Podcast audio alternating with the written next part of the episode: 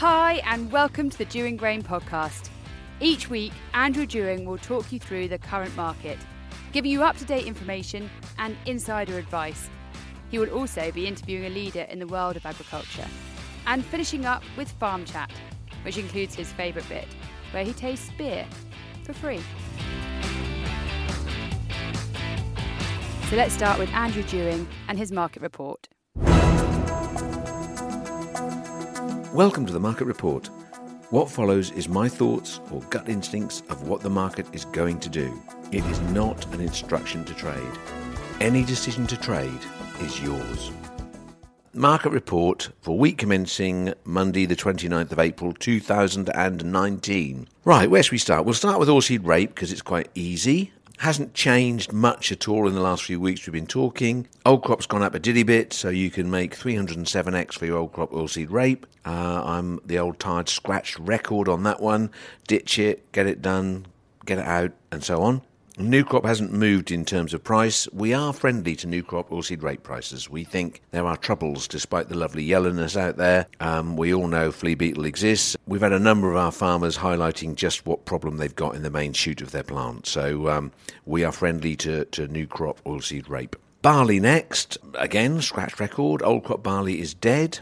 It is no more. It is an ex barley product. It's gone down a bit in price currently. If you were trying to sell it, it would be 128 X farm. Not looking very promising at all, and there is seemingly enough barley out there.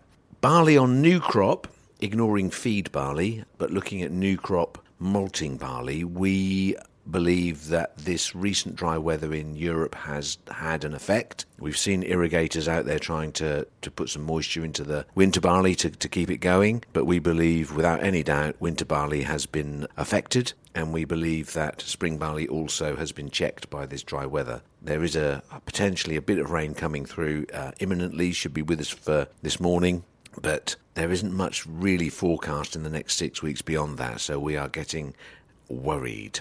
Wheat has, on old crop, been having a tough old time the last couple of weeks. Yesterday, being Thursday, uh, I'm recording this on the Friday uh, morning, the market had a fairly hefty hit leading up to yesterday and then decided to turn round on old crop, so it had a £3 rally. There is a, a, technical issue on the May futures where there is a big short position, which, if someone has got futures sales in the month of tender, which we're now in, and they can't tender it, they have to come into the market to buy it back. Now, either someone is playing a bit of a I'm cleverer than you game, or they're in the shit. So possibly they're going to get squeezed to pay a bit more money on the May futures. So if it comes up high enough, Someone like me will sell futures and tender it again, but uh, it's got another fiver to go before we think about that. So, old crop wheat, I think, has had enough of dropping, but it is pretty weak. I mean, 160x is about the line where it's at, depending on which month you want to move it. Obviously, everybody wants to move May. I don't think there's any space in May for movement because lots of the contracts that are already there are not going to move on time. As it is, uh, looking at lots of the merchants' books, they're all long of May wheat. However, June and July is a completely different story, and I think July could become very, very interesting before the potential of new crop French coming in at the end of the month. So, old crop wheat isn't going to go down anymore in the near term. New crop wheat again, we have a drought issue. Um, we have world production issues being debated. It's been very weak recently in the corn market in the States, and it's been very weak probably on the basis of the South American crop's been very good. There's lots of reports of the Russian crop being good, but let's all remember that last year the Russians spent the entire year telling us they were going to ban exports, and miraculously it kept pushing the price up, and miraculously, again, they kept exporting. So they had 7 million tonnes more than they actually admitted to, which means can you believe what the Russians are telling you when they say the price is good? If there is a price hike in Russia, it is a major issue for Mr. Putin. If he hasn't got a perfect crop and world wheat prices go up, it will be a problem for, you know, if it'll bring food prices up in all sorts of countries. So I'm skeptical about Russian reports although the weather seems to suggest that they have got a good crop. But the problem areas, which is on our doorstep, us, northwestern Europe, eastern Europe, in places, and the damage that was done earlier on in Spain is, is definitely going to come home and make a difference. So, new crop, we think, potentially has the opportunity to rally, and the catalyst we hope that's going to do it is that the wet weather in the States delaying the corn planting. It's behind schedule on their on their planting report, which comes out every Monday night at eight o'clock in the evening. Well, it might be nine o'clock. Anyway, one or the other. If you go onto the website, it counts down to when it comes out. The planting delay, uh, I think they were average 6% planted against a five year average of 14% planted. Last year it was as bad as this, but the, the May period was a phenomenally easy planting window. There's no guarantee that, will happen again, and delayed planted corn yields less than stuff gone in on time. So we we are watching very carefully that weather forecast because it is not very dry for the next 10 days. So we think potentially corn with that problem and the fact that the funds are record short of contracts is going to be the catalyst that possibly gives this market a bit of a weather boost. So we're going to be looking at cash settlement potential on some of our new crop contracts, which is showing some phenomenally good profits. But um, we're talking about cash settlements in a week's time on the podcast.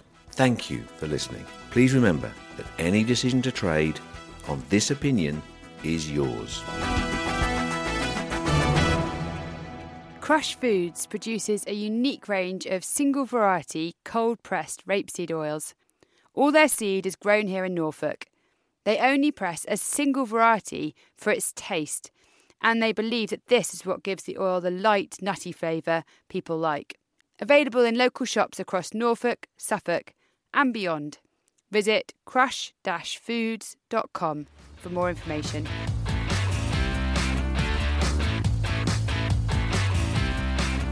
And now it's time for our feature. Today, we hear from one of the scientists of the John Innes Centre, Dr. Laura Dixon, who explains her surprise findings on wheat fertilisation.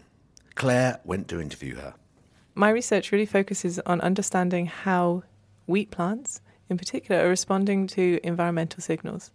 And so, um, my recent research has really been working on understanding how uh, winter wheat, in particular, is understanding the the cold and how it's using this to make a transition from uh, growing in a vegetative state, which is just the continual production of leaves, and making the transition into a reproductive state, which is when uh, they start to make the wheat ear. Ah, right. I've heard my husband talk about this a lot because he's a farmer. I mean, I think this is the, the sort of overall word for this is vernalisation, then, is it? And, Yeah. And can you explain why and when that occurs? Yeah, so vernalisation is, as you say, this overall term which actually refers to quite a long process. So, in the cultivars we have at the moment in the UK, uh, some of them are very require a short vernalisation period, which is up to four or six weeks. And during this time, they're responding to low temperatures and incrementally increasing the transition chance of becoming uh, making like a reproductive transition. And so, for a line like that, which only received, say, three weeks, they'd still trans- make a transition to flowering, but the flowering time of the plant would ultimately be a lot more delayed than the, if they experienced six weeks of cold. Uh, that it would then flower earlier. However, we've also got um, varieties in the UK which require up to 12 weeks low temperature to um, be fully vernalised and therefore kind of flower at the time that we'd be able to predict. So, your findings were. Um, so, my research uh, has really been looking into understanding how the plants are responding to these low temperatures. And what we identified was actually vernalisation is occurring over a much broader temperature range. So, previously, we'd really thought that vernalisation was occurring around six degrees and potentially up to, in a few instances, 12. And what I've observed is actually, once plants have experienced some cold, they will continue vernalising all the way up to 18 degrees C. And so this uh, has a very clear effect for our understanding of the process, which basically means that plants are probably in a much more vernalized state in autumn than we first realized.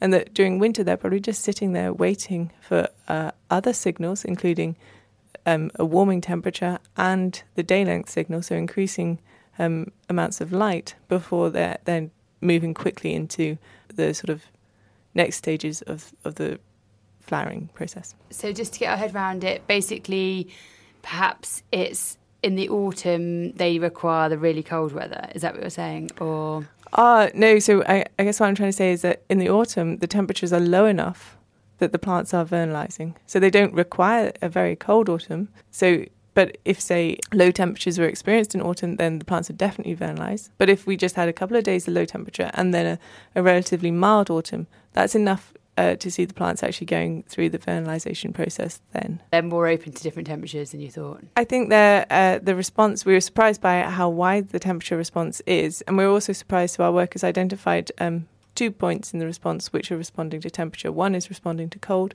and one is responding to warm. And so we can see that there's a, a very clear balance between these two, um, which obviously gives us some clear targets to work on for actually increasing the robustness of this response further. And so by that I mean that we could start to really understand how long a plant is going to take to vernalize under sort of a wider temperature band, and that will affect the drilling date and also affect our ability to predict when they're going to um, start to grow vigorously in the in the spring and also when they're then going to flower. Oh, wow, amazing. So, did you kind of were you there when these results started to come through? What were you kind of researching at the time? Were you expecting like more of a temperature thing, or was it just like you were just looking at temperature? Yeah, so it was a interesting process actually because we started by um, really wanting to, uh, to understand how ambient temperature, so the sort of general pleasant growing temperatures that we'd experience in the UK in the field affects the subsequent flowering time. And so I conducted a series of experiments with the same varieties at different temperatures to see what is the range of flowering between, say, 13 degrees to, to 19. And it was actually from this work that we identified um, a particular cultivar that has a very, very extreme vernalization response. And so we could start to see that actually by the time it got to 19 degrees, it was still not vernalized. And therefore, from that, we were able to dissect the, the sort of the warm and the cold aspect of, of the winter response. So, what are the implications that you're kind of drawing from this? So, the genetics of what we've identified is actually that some of the lines that we would initially say are not requiring a lot of vernalization may actually need a lot more than, than we realize um, under warmer conditions. So, you say requiring a lot more vernalization. What does that mean exactly? Uh, so sorry, it means that yeah. So basically, what I'm saying is for some lines that we've been growing in the UK, where we've had a safe cold winters or, or colder autumns, they would have vernalized in a way that they will not behave when the temperature rises a little.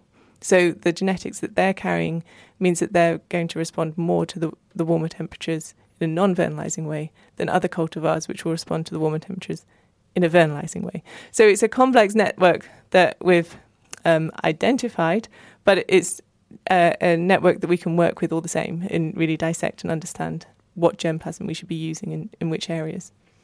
And so, for sort of Norfolk um, wheat, what do you like? What changes would you be making, and what improvements would that kind of give? I think for um, breeding wise, Norfolk wheat, we have a, a really nice uh, climate normally um, for wheat growing, and so here I think it'd be important that we are working on developing a germplasm which is very, very stable and robust to temperature changes, so that we can um, drill at a predicted time and we know how they're going to behave. We can work on extending that vernalization period, which will increase yield capacity and and ultimately um, increase the final yield if the season is a nice one. and so, do you think you could use the, these results in different countries then to be able to grow wheat where perhaps you haven't grown before? Yeah, absolutely. So I think with um, the greater understanding of vernalization, we can start to push back the kind of barriers.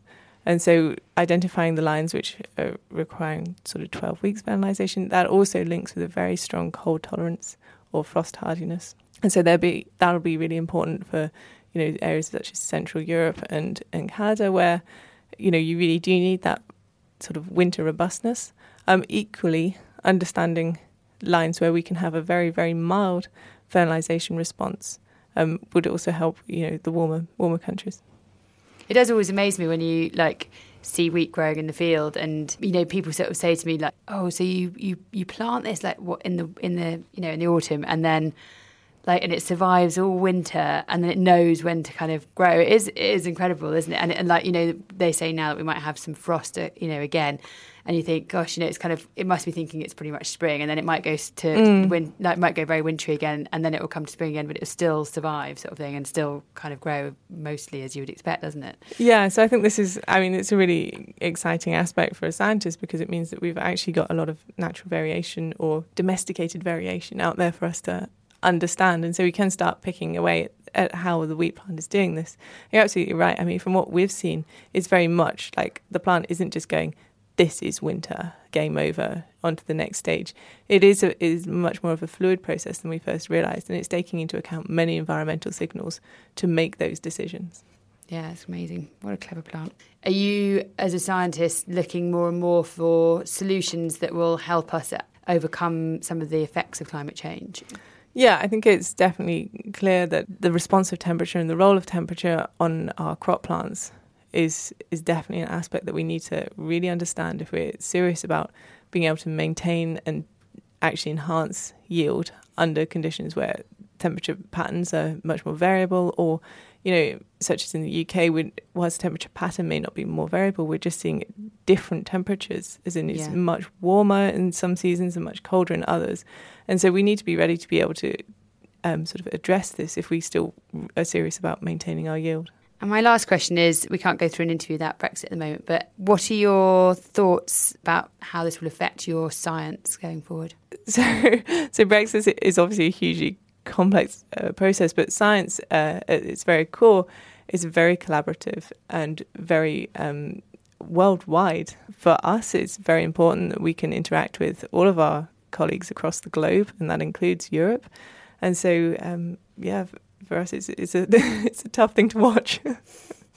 and does it affect your funding at all potentially, or? Yeah, I mean, Britain has done incredibly well out of um, receiving scientific funding from the EU in particular. I mean, this particular piece of work came from a European project which had 20 partners. Um, and, you know, they were all growing different uh, germplasm in different countries, and we we're analysing the responses.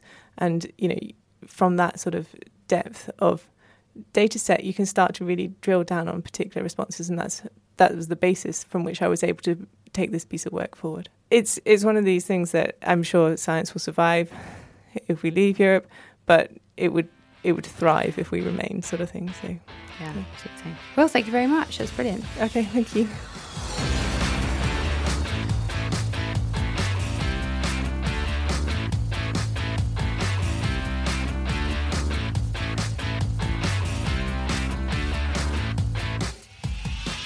Now it's time for Farm Chat.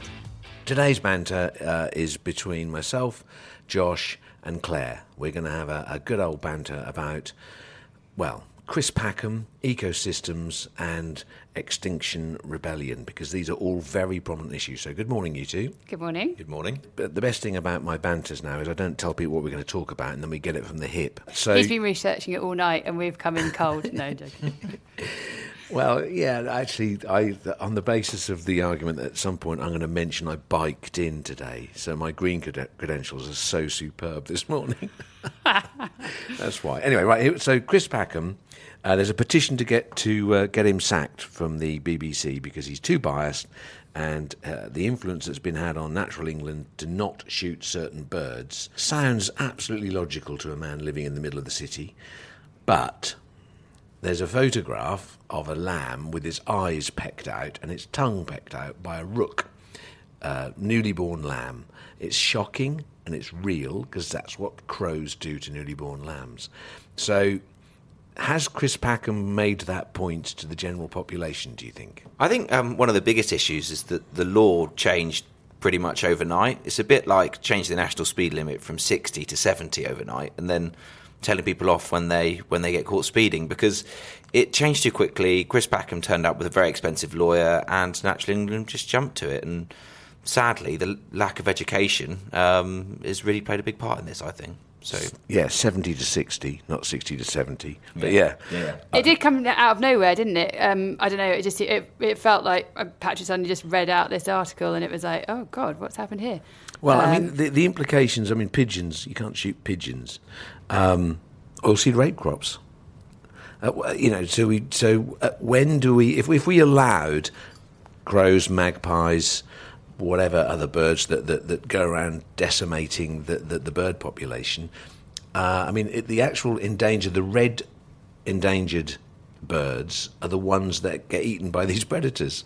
So should we just let it let it go? And then all of the bird counts the RSPB are doing will be ruined by the fact that the crows and the magpies and whatever you are just free to do whatever they want. Yeah, I mean, I think that's the biggest worry, isn't it? The songbird kind of population that will be you know Decimated. decimated if if the others aren't killed. I mean, I, I don't know. I'd love to see some statistics on what the impact is of shooting pigeons. There was quite a lot on Twitter yesterday, something that Chris Packham retweeted, and then all the comments were saying that that the people with guns are psychotic, going to start murdering people, and but they're not really. It's actually it's a it's something that it means something. They're not going out to kill because they want to kill stuff. They're going out to kill because they're protecting crops or protecting livestock or looking after something. It's not an issue of wow, let's just go and kill something. How much fun that would be. Um, Well, the pl- planting of crops, if you plant a crop and it is decimated by a flock of pigeons so it doesn't exist, you don't have a crop. At what point do you not have enough crops so people start getting hungry?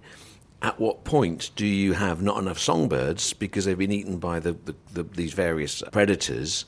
They can't blame the farmer any longer, and there's all of a sudden a lot less birds. Are they going to then say, well, it's the pesticides, or well, it must be the farmers still? At some point, the farmer is going to be they're going to realise that actually they've done something which means that we've got these birds uh, still thriving. I think it's I think that this this this li- missing link between reality and the one percent of the population that actually produces the food.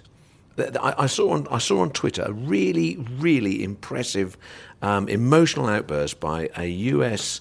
Uh, senator, or he was I, I can't remember. I, um, forgive me for not remembering the name, but he, it, it's I, I read. I, I'm going to get it onto our Twitter page and retweet it on the Dewing Grain page. This guy sits there and he, he suddenly gets asked. I don't. I can't remember what the question was, but he suddenly just says, "Do you know? Hang on a minute. Thank goodness for farmers. I'm fed up with bashing them." He said that there's one percent of the population, in effect, who produce the food. And that 1% means the rest of the population don't need to think about producing food. They can spend the, all of their time being lawyers, being investors, being teachers, being bankers, being whatever they want to be. They don't have to think for one moment about producing food. They just have it there. So that 1% of the population who's to blame for all these terrible things is effectively doing a job that everyone else has outsourced. And at some point in time, you're going to have to realize the 99% of the population that are eating this food that you cannot completely destroy that, that industry. And that industry has evolved to a place that is efficient and has created an, an ecosystem that we are all enjoying. But everyone seems to just, oh, let's point the finger. And that's, that is the problem we face. It's, it's a really good tweet. Yeah, I think the thing is that once you change that ecosystem, which we did hundreds of years ago by starting farming, you can't really go back. You know, you, like it's lovely to think, oh, let's just let them all live and have a happy life. But I Let's- suppose once you've made back. Bring back the wolves. once you've made that kind of, you know, you've you've changed the fields and it's not just woodland and grassland. You've changed that so that you have to intervene because otherwise, you know, you're not going to have the whole diversity. I don't think. No, uh, talking about bringing the bears back, they're actually now trying to do rewilding, whatever the hell that means. But that seems to mean that they want to bring back um, wolves into Scotland. But there's a reason why they got rid of wolves. There's a very good reason because they were They killing people, yeah, livestock. You know, it, they're not just doing it for the fun of it. They did it for a reason. So re- bringing these things probably isn't the best idea. But to someone who lives in a city that will never see one, brilliant. Apart from probably on Instagram, but So leading leading from, from there, the, the ecosystem dynamic into extinction rebellion. Now, I've mentioned biking in, didn't I? Did I mention that? Yeah, I have mentioned that. I did that so I could be really, really smug. yeah, that- but the, I'm I'm going to commit on the basis of extinction rebellion pricking my conscience. I'm going to commit to biking to work 52 times in the year, which is one one day a week, which I'll try and get them all done in the summer. I said, now that's a stupid personal. I'll get fit maybe a little or something thing going on, but I definitely am motivated or I have a conscience on. I recognise that the the human race is the bacteria in the plate that is eventually going to start killing itself. And further in the future we can make it, the better for us. So, do you think there's been a sea change in how people are now seeing environmental protests? Because I think, like 10 years ago, if Extinction Rebellion had happened, everyone would have been, oh God, load more hippie trippies, like kind of, you know, holding up the transport system. But now it feels like there's been a change, and actually people want to listen and want governments to listen and want to see huge change. Is that is that it's real? Real? I think to an extent, yes, but I, I also think that Extinction Rebellion have kind of got an image problem. It sounds bad, but they're not relatable to a lot of people because they kind of still look a bit hippie-ish and they're still doing the same sort of thing. So I think I think David Attenborough does a lot with his programs on Blue Amazing. Planet, but you know, and he's just done one on Netflix, which is a special, pretty much a one-off of I think twelve episodes or something, which is brilliant, and it shows the actual effect that we're having on the planet, which. I think he does more good than any of some of. That's a bit extreme. Gluing yourself to a train. I mean, Yeah, but you need you need to make people. eh, What else can people do to actually say? eco-friendly glue. Yeah, Well, the train bit was a bit weird because I thought, well, that's what aren't we kind of trying to encourage people onto trains? Yeah. Like, so that didn't, you know, talking about images, I didn't didn't think that was the greatest image to be putting out there because It's, it's brought it. It's the, the, the think it was dynamic. DLR, and I'm pretty sure that's one of the green. the dynamic of protest has brought it to the attention of the media. So it's really it's stopping other people from having an easy ride or a, a, a, going. Yeah, there's a hundred reasons why that's terribly bad, but without doing those things, they are not being listened to. No, exactly, and fair enough. I, I mean, I, I'm all for it in you know in many ways. I think like some of it was like misguided as far as what they did, but you're always going to get that. And I think it was very well timed. People are so bored of hearing about Brexit, they'll listen to anything like on the news that isn't Brexit. So you know, it's like thank Well- God, some other headline. Talking of that, uh, there was a on uh, just uh, in April, sometime in April, about the tenth of April, there was a questions time just before they broke up for their holidays on on and. Uh, Caroline Lucas asked the Prime Minister, well, you know, what she's going to do. Is she going to meet Greta Thunberg? Is she going to do the things in this, you know, young people about the future? This is before the Extinction Rebellion Happened, right, Happened. yeah. And she was just battered out. You know, uh, Theresa May. I think I was driving home and I listened to it, and she, she basically just ridiculed them and just just said, "Look, you know, I've got a school in my constituency that got five green flags, whatever a green flag is. Some Tory invented, you know, well done for cutting the picking daisies or something." But the point is. It's it's Mickey Mouse greenness, Yeah. and when is the honourable lady going to realise that we are a green government and we do more than we should? She, if ever there's a, a, a tape re- recording of her that will come back to haunt the Tory party, her, it will be that one Yeah. because they are so. None of us are green. And I think everyone feels that actually Brexit is the sort of pantomime that's happening in front of this disaster that's you know behind the stage kind of thing, which Yeah, is you the- know the the, environment and and mm. and people are getting angry about that. Well, look, what what, what can the, the individual do is is the question. I think it boils down to every single person, every single day. You, you, I cannot spend my entire time thinking about green issues because my business would fail. And 16 people would, would would end up not having a job. it has and, to be government like you yeah. know led, doesn't it? Because none of us can and it's going to be make unpalatable. uneconomic decisions. No one's going to get voted in coming up with a policy that needs to happen. Yeah. So it's, it's so we're going to get the same old, same old two party bullshit that goes on um, forever until you know until the tide does come into where that boat was in Trafalgar Square, and it is that high, and everyone goes, "Oh, Do you reckon it's going to take that? yeah, something really hideous is going to happen." Um, and I mean, people would argue those really hideous things are happening in other places, just aren't they? look. It's too late. It is too late. There is a, there is an island of plastic in the Pacific that is bigger than France and Spain. Every one of the every one of you listen to this knows what I'm saying is right, me included. I'm not going to not drive my car though. Uh, yeah, well, we've had a conversation in the office about being green. Um, which, which, so everyone, I said, look, everyone, uh, look at me, puritanical git. I'm going to bike in, and so I said, I'm, there's no judge or jury on this, but I'm just going to say to you, try and think of every conceivable way that you can not y- use energy. And, you know, and a number of well, we walk up to town for our lunch. I drive up. Um, you know, all those. Yeah, okay. Do you know what? There's lots of points. It's, it's a consciousness issue. Oh. Anyway, everyone, we'll try and be more uh, cheerful and not quite so prick your conscience next week. Thanks for listening. Bye bye bye.